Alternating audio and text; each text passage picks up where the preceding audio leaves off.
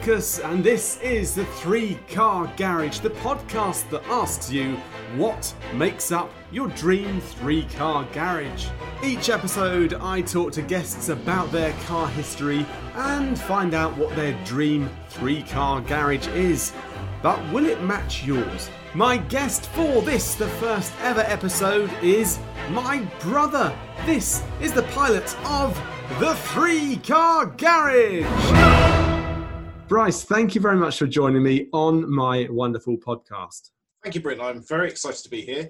Uh, very excited to talk about cars and try and derail you as much as possible by talking about motorbikes when you don't want me to. Oh, curveball from the off there. My first question for you then is: Is it garage or garage? Uh, I would always say garage. Uh, I don't know why, but uh, garage sounds. Um, I can't even think where that would come from. So garage for me. Absolutely right. Bang on. That is the correct answer. It's got to be garage, isn't it? Three car garage. Anyway, we'll come to your three car garage in a little bit. But first of all, talk to me about your history with cars, not your own personal history necessarily, but you know, your love, your hate.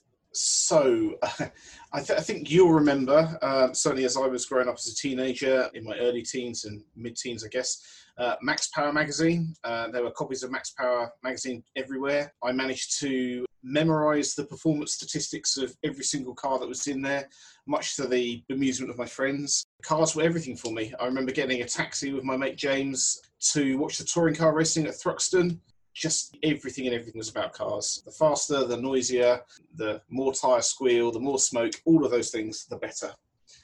And of course, Max Power had a lot of semi-clad ladies in it. Had I mean, uh, that that was an unfortunate byproduct, but yes, indeed.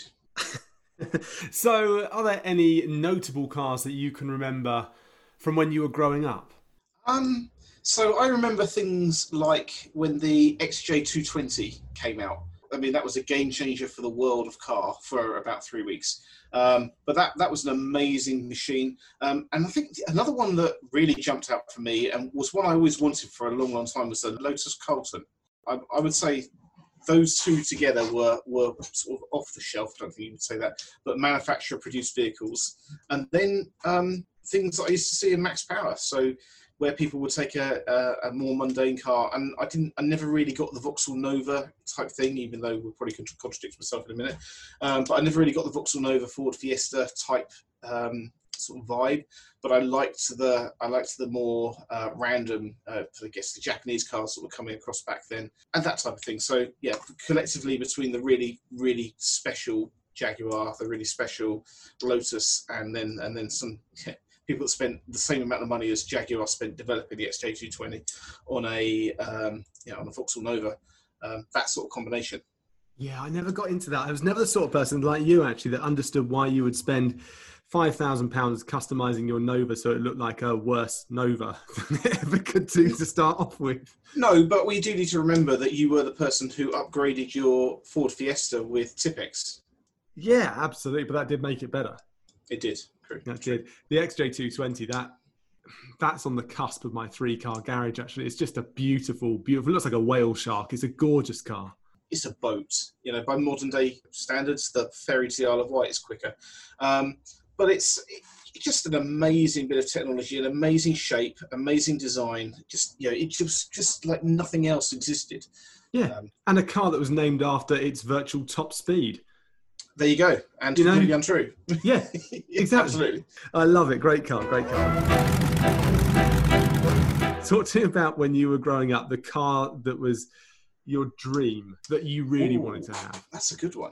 I would say probably something like the uh, VW Corrado you know, the, the VR6 or something like that with the spoiler that pops up when it got to whatever speed it was.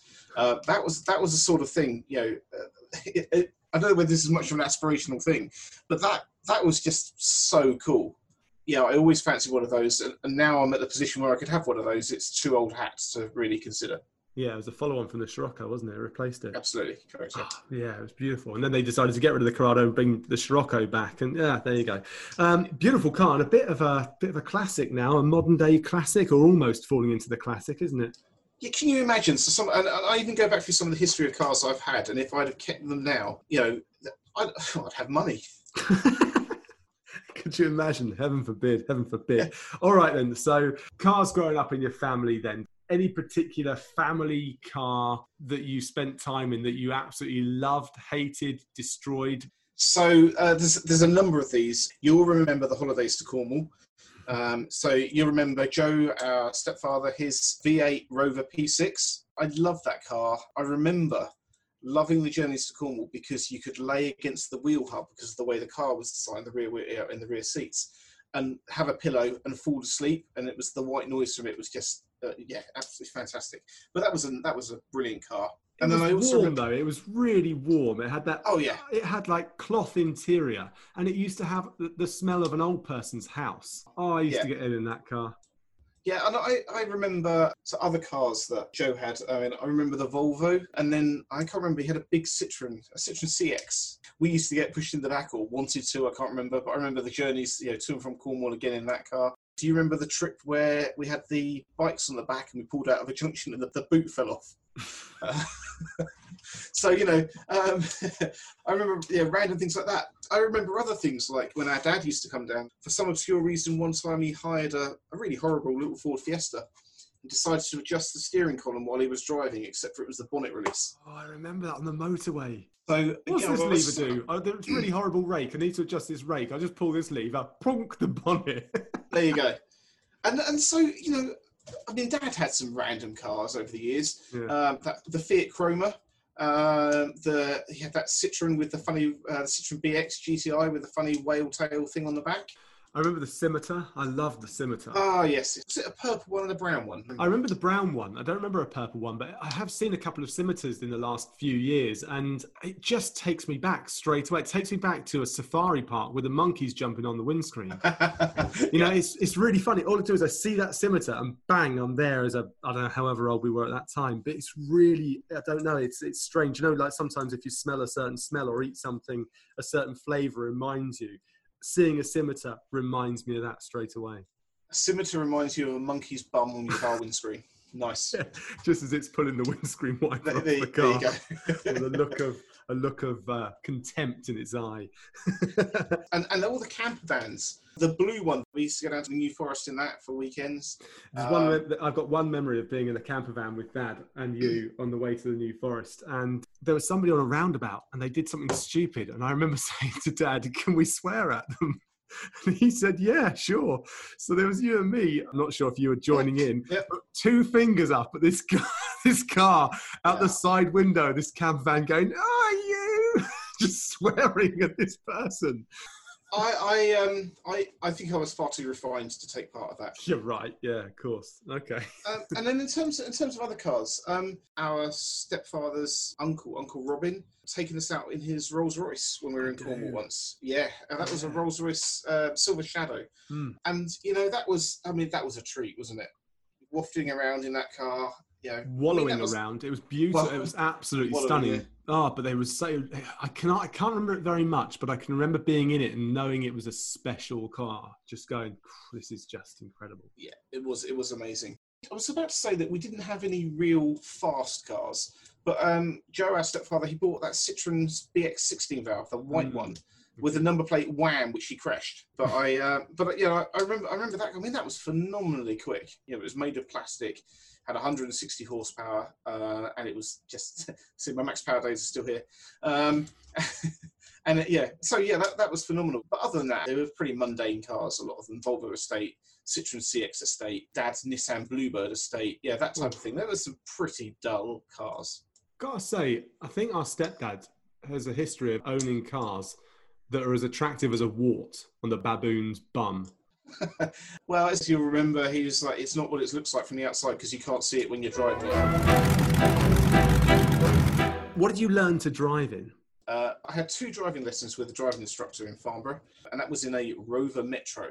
And then uh, I had two or three weeks in Cornwall with my granddad, Mike, and he taught us how to drive. You know, I used to go out with him in the morning for a couple of hours. We'd drive around Cornwall. Then we'd come home at lunchtime I'd have some lunch, she'd have some whiskey, and then we'd be back out for another hour or so in the afternoon. I got such a lot of driving experience in some very interesting circumstances in an old 1986 Citroen BX, I think, which you remember for other reasons. Because I owned it. because you owned it. It turned into your car, didn't it? It was a weird one. Uh, You, I think Joe, our stepdad, had it. I think then his brother had it, and then it did come back to me somehow. I did. Yep. I did have to buy it. I remember that much because that's what I learned to drive in and pass my driving test in, and it was, God, it was ugly. Yeah, it was. It was. It was. It was quite quick for you know seventeen year olds. One point six liter. It was one point six Yeah, you liter. know. It had three different levels of suspension: go high, middle, Yep. or low. And what Yep. people used to love or that that car was as you were driving along, whack it into low, and you just bounce around all over the place. That's right. Yep. Yep. You used to say, I don't know why the suspension pipe's broken again. Ah, yeah, but that wasn't. That was every three months. The rattle of the engine used to shake the hydraulic pipe. It was a. it was a, a problem with that particular incarnation of the BX. They fixed it because if you look at later models, they actually have like a little bracket on the engine itself, and the hose is is attached to the engine, so it shakes with the engine. Whereas mine didn't I, have I, that. I, I didn't know that. yeah. Um, anyway, back to you and your driving lessons. so I remember, like I say, two or three weeks in Cornwall driving around in that thing. I went away, booked my driving test, and the plan was to do my driving test back in Farnborough. But there was like a 8,000 year lead time on driving tests at the time in Farnborough, or a one week lead time if I went back to Bodmin and did it in Cornwall.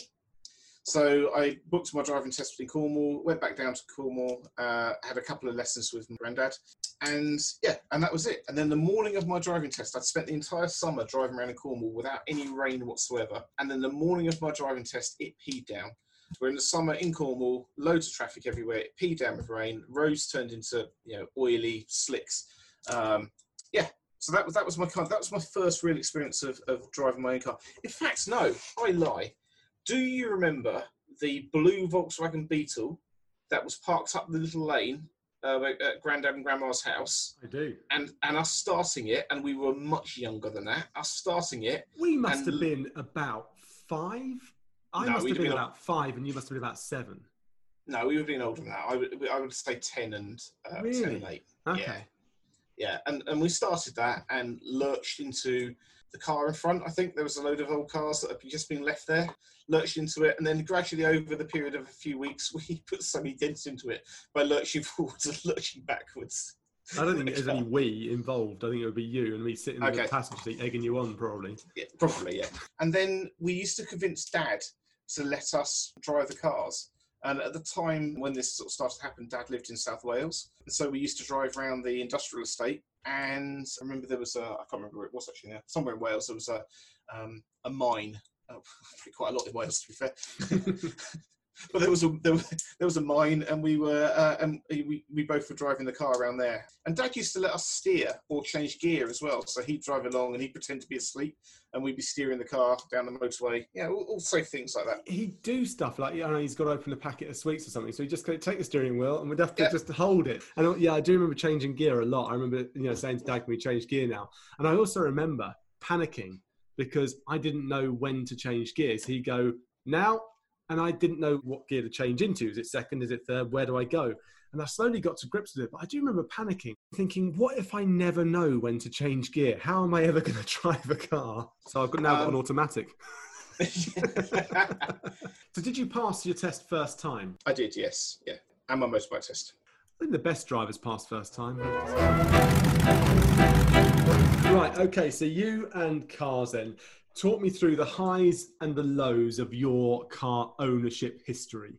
Well, so my first car was a 1981 or a 1980 Mark One Fiesta in metallic baby blue. And my friends are absolutely terrified every time they went in it. Um, do you remember the first trip to Dad's in Wales? And we drove all the way, you know, along the M4. We did all that, no problem whatsoever. And then we got into the country lanes of Wales, and you were egging me on a little bit, and we came flying down this hill. I hit a bump. The car came off the road, uh, as in took off. And then when it landed, I panicked and hit the brakes, and the car squirreled around left and right all over the place. And and eventually, I uh, you know we, we came to a halt, and I was like, phew, put it back in first gear and carried on driving. And you're going, can we do it again? Can we do it again? I was destined to be a, uh, a An- an idiot? co-driver, a rally co-driver. Oh, sorry. Yes. Never the yeah, thank you. Never the driver, always the co-driver with those sorts of things. But nowadays, I'm a bit of a control freak, so I don't like um, being in the passenger seat when someone's driving like an idiot. That's, is that why you don't get my car very often? Pretty much, pretty much. Yeah. I So like that say- Fiesta. That was a nice car. It was great for my first car. I replaced it very quickly with what would arguably be my worst car. And it was a red Opel Ascona, which is a Mark II Vauxhall Cavalier, but had been imported from somewhere. And it was without doubt the worst car on the planet.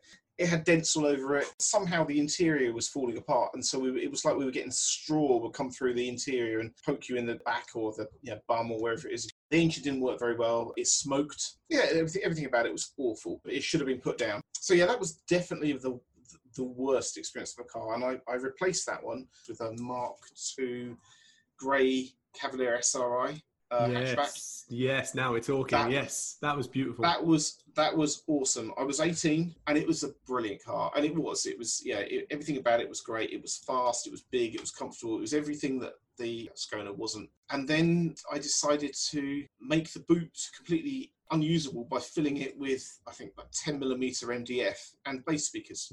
And you hear that now. You hear the absolute morons driving down the road, and you can't hear the bass. All you can hear is most parts of their car rattle, uh, and it just sounds awful. Uh, well, that was me. And, Yeah. uh, yeah, so that's that was what I did with that one. But anyway, that was other than that, that car. Didn't you crash brilliant. that one? I reversed it into an MOT station when I went to book it in for the MOT. I thought you went through a field or you hit a bit. Oh yes, no, I did that as well. Yeah, I forgot about that. I was going too fast. I'd overtaken someone on the country lane in Wales. Uh, there was a load of, you know, the muck spreaders had been down the road and decided to spread it down the road and not the fields. I was going too fast into the corner, and I managed to spin it into the corner and put it through a hedge. Um, and, and somewhere I have a photograph of my car with no front bumper as I'm trying to fix it before Dad gets back. Did you? Yeah, I think so. And then I moved on to Scirocco's. I had a white one, the GTXI, that was awesome, but very, very fast. That got written off twice, and believe it or not, neither of those two were my fault. Mm, mm, sure. And then I got replaced with another one, which was not quite so flash. Wasn't that the GTL? Was it a GTL? That's right, yeah. It wasn't as pretty. I remember your your GTXI was absolutely stunning. It was white. Yep. It had, I think it had black trim over the Yep. wheel arches. Yep. It was a beautiful car. Really low to the ground. I remember it felt like it was quite a low slung car. Yeah. So the difference between that and the GTL, apart from the fact that the GTXI was much faster, they have the same engine, but one was injection, one was carb, was the suspension and the, yeah, the trim and what have you.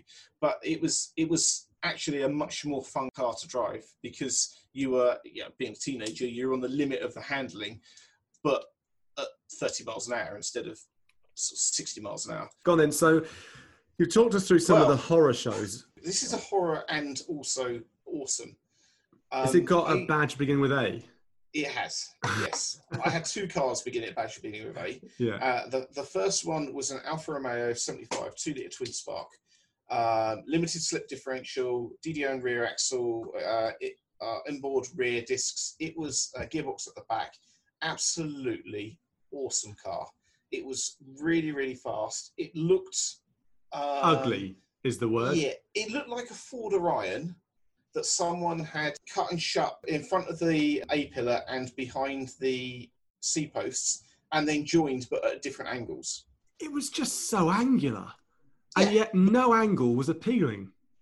yeah, I, th- I think that's fair. But it was one of the cars I should never have sold because they're worth decent money now. It was red. You It had a red Alfa Romeo. I mean, come I on, that's did. the dream. That's one of the dreams, anyway. Yeah, uh, and you know, and, and it was it was brilliant. It would do some really strange things, like if you ever filled it fully up with petrol, which I was a student, so that happened, didn't happen very often. It would not start for about ten minutes afterwards. So you used to go to the petrol station, fill it right up, and then you'd have to push it out of the way until ten minutes had gone past, and then it would start and it'd be fine. The sunroof knew not to close if there was rain forecasted at some point in the next six hours. Um, Actually, it's funny because I had a I had an Alfa Spider, and it was it was ugly, but I, it was beautiful at the same time. Red leather interior, you know, it was soft top, lovely, lovely, lovely. But if you needed to get that roof back up because rain, it refused to work. Yep. If it was bright sunshine and you thought I just need to put the roof up, it worked a treat. I don't know what it was. They're just ah temperamental. I don't know what the word is. Italian, I suppose. It, it was genius, but it was you know the, the 75 was an absolute. I mean, I was 18. It was not the type of car. If anyone's listening to this and doesn't know what it is, Google Alfa Romeo 75, and you'll understand what an ugly beast it was. But you'll also understand what on earth was an 18 year old cool dude like myself driving around in one of those for. Um, Word but of warning: was if you do Google it or whatever, when the page comes up, squint to start with, so your eyes focus slowly. You don't want them to go bam straight there. Yeah, what were you doing with a car like that? It was way too powerful. it, it was uh, it was just brilliant. It was uh, yeah everything about it. I learned how to power slide that, and it was one of those cars that you could just power slide around roundabouts in in a in a totally socially responsible way. It was Hmm. just fantastic. But you could do it at 20 miles an hour. You could do it at 50 miles an hour. It wasn't one of these rear wheel drive cars which lurched around. The handling side of it was fantastic. But yeah, I would say out of all of the cars I've had, that that was the one I regret selling. It was the one that um, taught me how to drive, and it was the one that was just awesome in so many ways. So, would you say, looking at your history of cars, that was your best car? Um, I don't know. My current car is good in a way. Yeah, actually, no, that's no point. Yeah, it was my, it was, it was the best car. It was awesome. It was a beautiful car. Well, it wasn't a beautiful. No, it car. wasn't. It It was was a beautiful car as a Yeah. car, but it wasn't a beautiful object. It's frustrating that in many ways in my life, that in another area where I peaked at the age of 18 and it went downhill from there. So that's the car that you your biggest regret of getting rid of. I suppose looking back now in your infinite wisdom that you've managed to accrue over the years, you've got a number of cars that you've not mentioned. Which of those cars would come second best? It would probably be the other Alfa Romeo, the 156. I had a 156 Sportwagon Sport something or other, so it had a nice body kit on it. Um, it was again a twin spark engine, front wheel drive this time, but it went like stonk. It was beautiful, and the interior was amazing. And it was probably the most modern, perhaps not against my, my current car, but the most modern, up to date car that I had. I see them now still, and I just think that was that was a beautiful looking estate car. It was absolutely fantastic. So yeah, I would say I would say that one for a multitude of reasons. Mm, yeah, and because you've had two Alfas now, you are officially in the petrol head Hall of Fame. Or or an idiot. yeah, I've had two Alfas, and I'm definitely the latter. Yeah, there you go. Let's be clear about this one. I was less uh, anal about the state of my cars than you were. Um, so you know, I, they were allowed to be driven, whereas yours, you cried if they got dust on them. Yeah, I did, but I also forgot to put oil in one, and it blew up. So you know, That is that is true. Yeah. it still looked good though. It looked good on the side of the road with blue smoke coming out the back of it. Yeah. Actually, I'm going to change sort of tangent slightly because I, my fastest car and and and the one that surprised everyone, I brought a, a Saab 9.5 Aero, uh, and then remapped it. So I, uh, I had it tuned. Again, that was an estate car. You had to write ahead to tell the car that you were approaching a corner. But once you left that corner, it was scorchingly quick until you got to another corner. So it, it was yeah, it was almost like driving an American car, except for it had grip and ride quality. yeah. Now I'm gonna say something controversial here. I have never, I don't think ever, identified a Saab that I like the look of. So I'm sorry if you're anybody out there listening is a Saab lover, but I just didn't get on with them. What is it with you and owning ugly cars? Okay, you Saab codes? 95, no, no, no, you're wrong. Saab 95 is a, a distinguished, a handsome car. It was brilliant. All right, I'll, I'll let you. I'll let you have that one, but I'm I'm not saying I agree. But The Land go. Don't- Rover Freelander, that was an ugly car. Oh, Uh, The VW Passat Estate, that was an ugly car. Uh, The BMW 5 Series Estate, that wasn't ugly, it was just green, uh, which made it ugly by definition.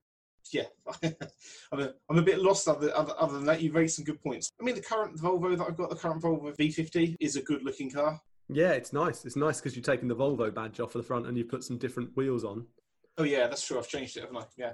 I am 43 going on 18 still. Yeah, it's got presence. It is a nice car, and it does sound great as well. Yeah.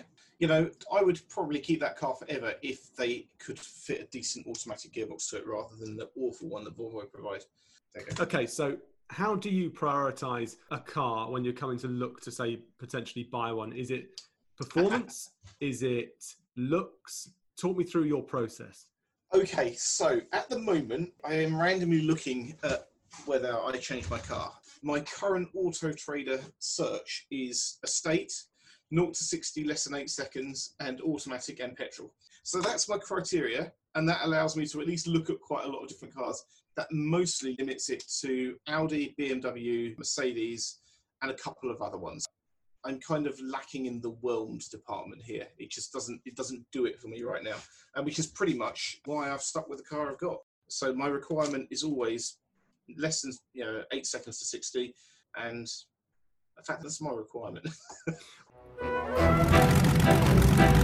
now you have moved away from four wheels a couple of times, haven't you? From four wheels to two. Uh, three times, in fact. Oh, yeah. um, well, you did the same thing. We were not allowed motorbikes when we lived at home we were allowed stupid cars and stupid stereos, but we weren't allowed a motorbike. So pretty much the first thing we did when we both bought our, our flats was uh, get a motorbike license. And I bought a little tiny Suzuki ER100, I think that's what it was.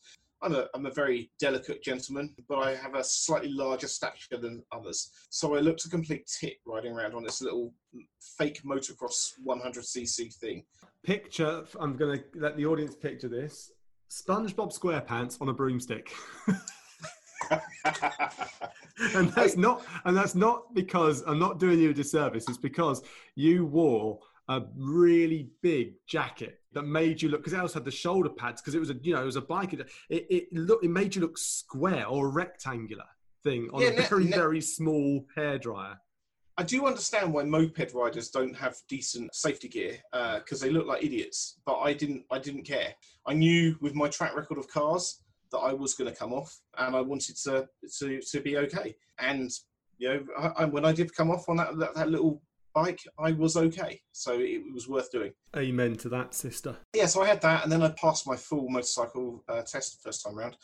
Uh, yeah, and I bought a Kawasaki GPZ 500, and it was that was brilliant. I, you know, I used to ride around all over the place on that thing, and then for some obscure reason, I decided that sports bike was the way forward, and I bought a ZX6R Ninja uh, Kawasaki, and I was right. That was awesome, and I tested that to its full limit on the A331, and that was absolutely fantastic. I had a few issues, a few problems with that one and I ended up using it as a track day bike entirely because I was about to kill myself.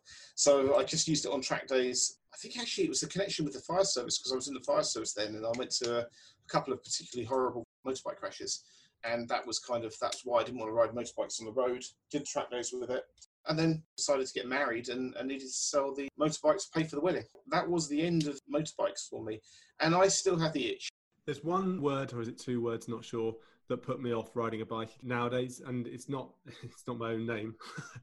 it's the word it's the word potholes.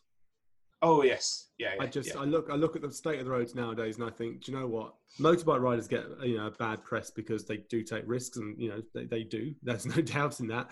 But with car drivers in their little boxes of joy, listening to their loud music and stuff like that, missing the fact there's a motorbike right on the outside of them, and then chuck a pothole in as well, it's just a recipe for disaster. Um, yeah, that's a good point. I've not thought about that one actually. It's yeah, the roads are terrible. Absolutely agree with you.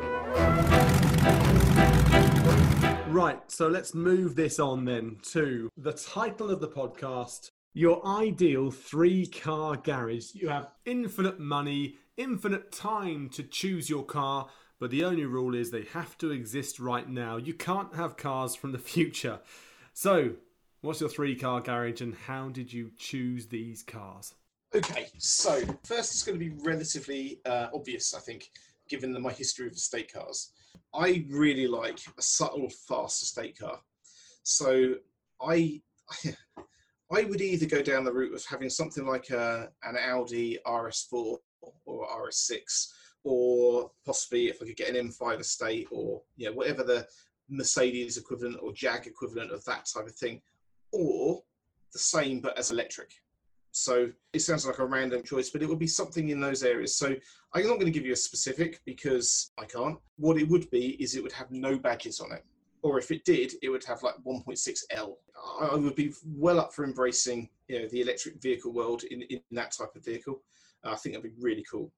Can I get away with that as my first car? Yeah, of course, but that's taking up one space of your three in your garage. It's a lovely okay. car though, the RS6. Why not? Go for it. So I'm going to regret my second choice because I've just realised that the point of having a state car is it's practical. But I want a van.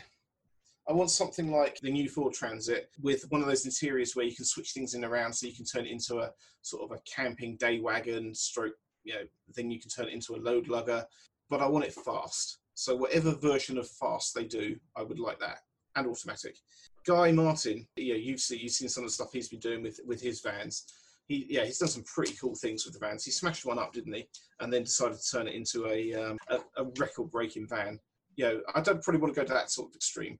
Again, not too overstated. He went a bit overstated with his, and not the yeah. You see the Ford Sport type ones where they've got you know they, they put stripes and flames and all that sort of crud all over it. No, I want plain black or grey or something like that. But I would yeah, I really like the idea of that. Oh, that's a bit yeah, that's a bit left field. Would you be averse to having it painted to look like the A-Team van? um, I would do it wrong.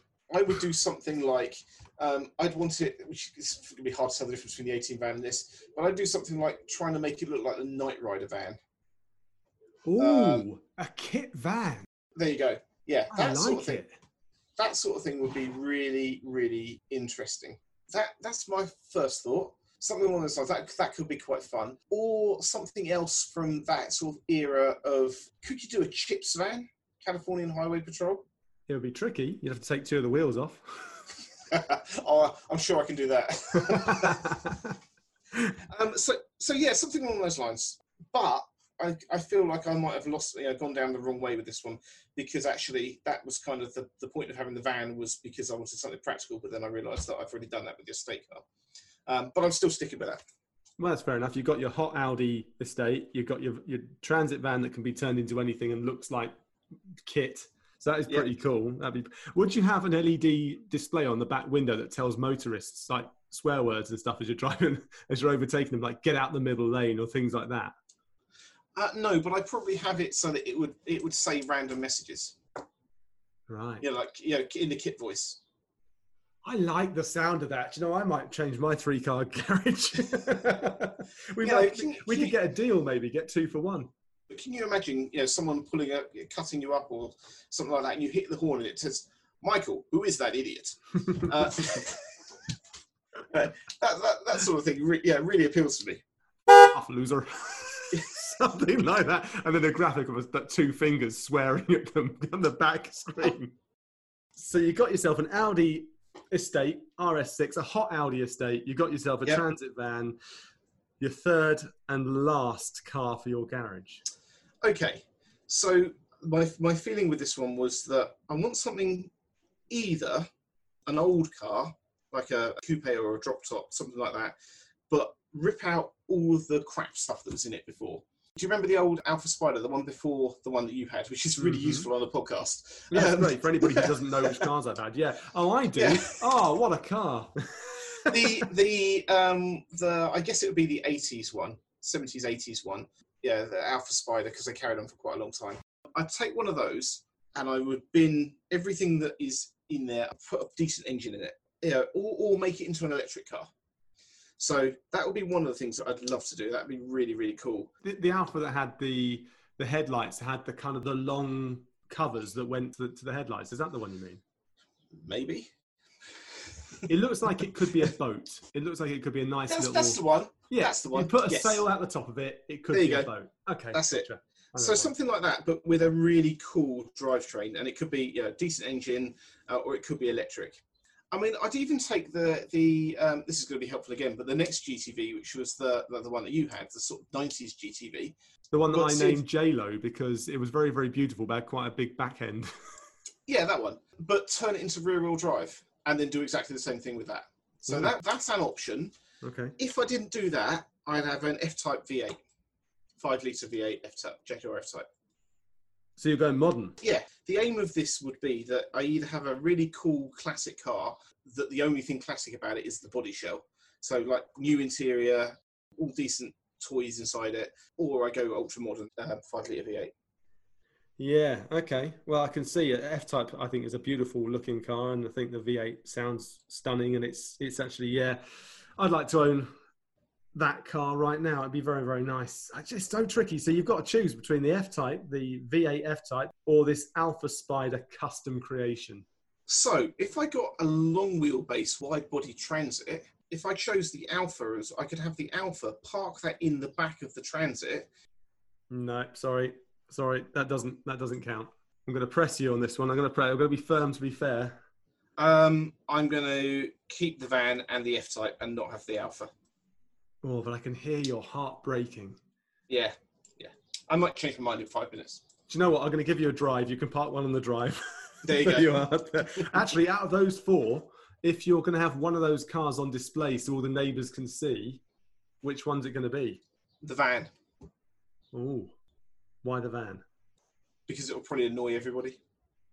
Lovely, There lovely. you go. On that dramatic note, I think we should end it there. Bryce, thank you very much for sharing your car history and your ugly cars and your beautiful cars and the things in between, and for choosing your three car garage.